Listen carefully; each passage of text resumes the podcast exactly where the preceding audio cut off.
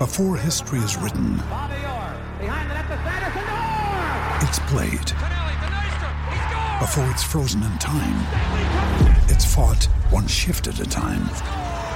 Before it's etched in silver, it's carved in ice. What happens next will last forever. The Stanley Cup Final on ABC and ESPN Plus begins Saturday. Life's so full on. I've been working on this deck for ages. These steaks don't cook themselves, you know. Life's good with a Trex deck. Composite decking made from 95% recycled materials that won't rot, stain or fade. Trex, the world's #1 decking brand. About to go to Julian King, Kingo, over in Australia. Just waiting for the doc. There he is. Man.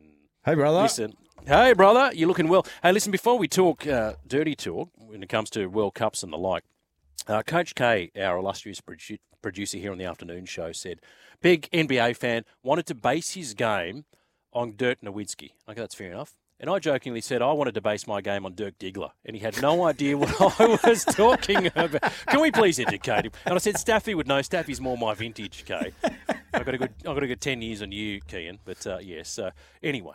Our very learned listeners have been texting in just to clarify that for Coach K. So, I want to see, you've got Coach K, I've got Captain K. I wonder if he knows who Dirk Diggler is. I'm not sure. If Captain K, come on here, Captain K. Oh, not a clue. Sorry, team. I'm a 0-2 baby. I've got no clue, mate. Oh, my goodness.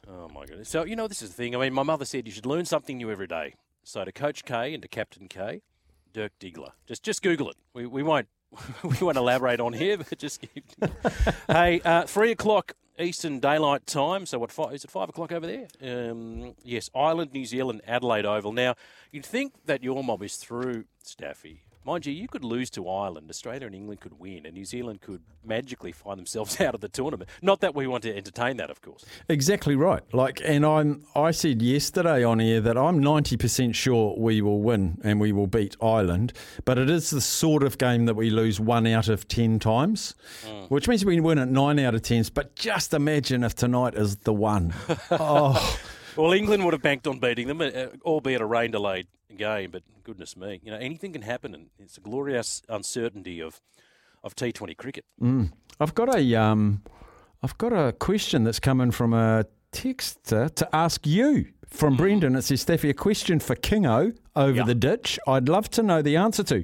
When all televised cricket games are on, what's with that noise that comes across the ground speakers like a whoop? What's that? I hate it. It's like the trumpet. Oh, and everyone goes, ole. Look, it's just part of the theatre of T20 cricket, is it not? Yeah, I really noticed it last night. Is it an Aboriginal call and then an Aboriginal return call, or is it just a not that I'm aware of, stadium noise? It's a stadium noise, to the best of my knowledge. I probably haven't cleared that up much. You know, I had a caller before. He said, you know, Australia lost this in game one against New Zealand, said that they were 3 for not many, chasing 200.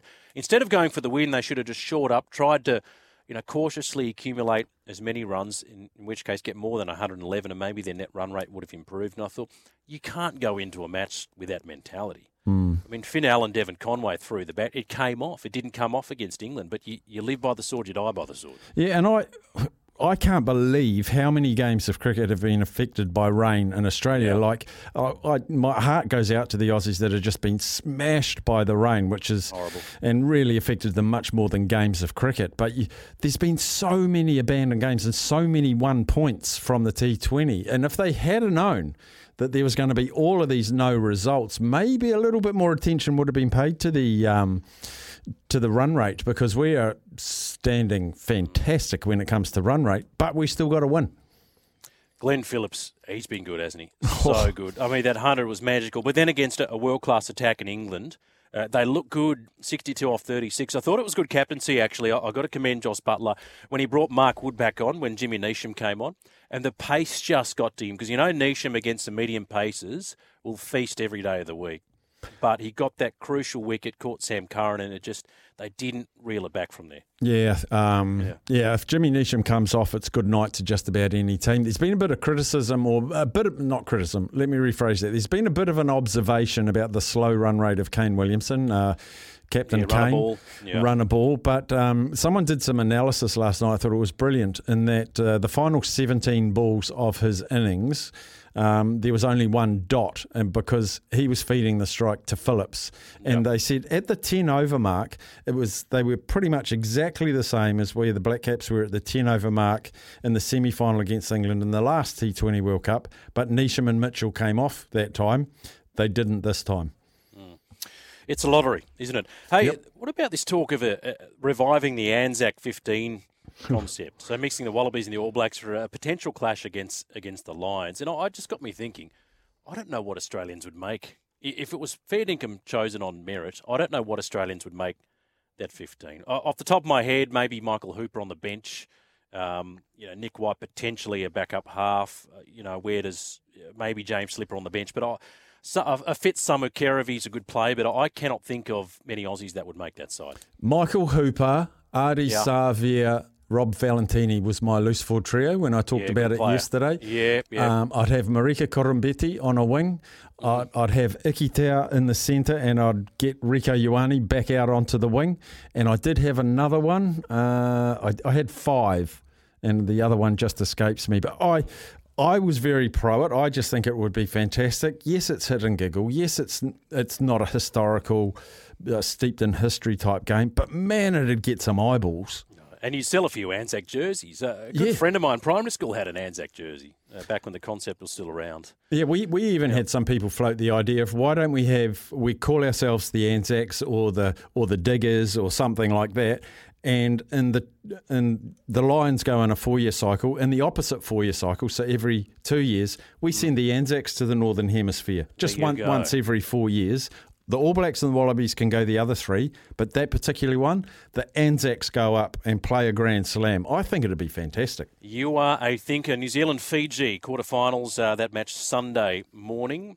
Obviously no Jared because of that suspension. It's a pretty good side. What's your margin here, Staffy? Should account for Fiji pretty comfortably, I'd imagine. Well, we should. They beat us 4-2 last time, which was one of the most unmemorable games ever. I'd forgotten about that. Yeah, Fiji are going to have to be right on top of the game, and the Kiwis not so much. The Kiwis haven't been 100% impressive yet. If they are, I think around about the, 4-5 tries difference, something like that. But the one we're all waiting for is Kiwis Kangaroo semi-final. That's going to be a barn burner. It is going to be. Now, mate, just before we say goodbye to each other, we were talking today about, do you think sport can potentially be more enjoyable if you don't have a team to watch? Because you don't sort of ride the lows. You can just sit back and appreciate it for what it is. Because we've got a lot of people that follow American sports that say, you know what, I love it. I don't go for a particular team. I don't mind this team, but I just enjoy the spectacle and enjoy the skill set. It's almost the purest form of sport as an entertainment model, because I'm the same. Like NFL, Buffalo Bills are my team, but I'm happy to sit down and watch the Cowboys play the Packers as well. And I'm 95% as entertained as I am if the Bills have got a little bit of investment. I think you always have a team you slightly favour in those, but boy, we get so emotionally invested and nationalistic, I think we forget to enjoy the sport sometimes. Yeah, well said. Thank you, mate. Good luck this weekend. We'll speak soon. Cheers, Kingo. Julian King from across the ditch. We will... Brendan, he said, thanks for the answer about the... Ooh, over in Australia, he said it's right up there with Sweet Caroline. I'm with you, Brendan. Back in a mo. When making the double chicken deluxe at Macca's, we wanted to improve on the perfect combo of tender Aussie chicken with cheese, tomato and aioli. So, we doubled it. Chicken and Macca's, together and loving it. Ba-da-ba-ba-ba. Available after 10:30am for a limited time only.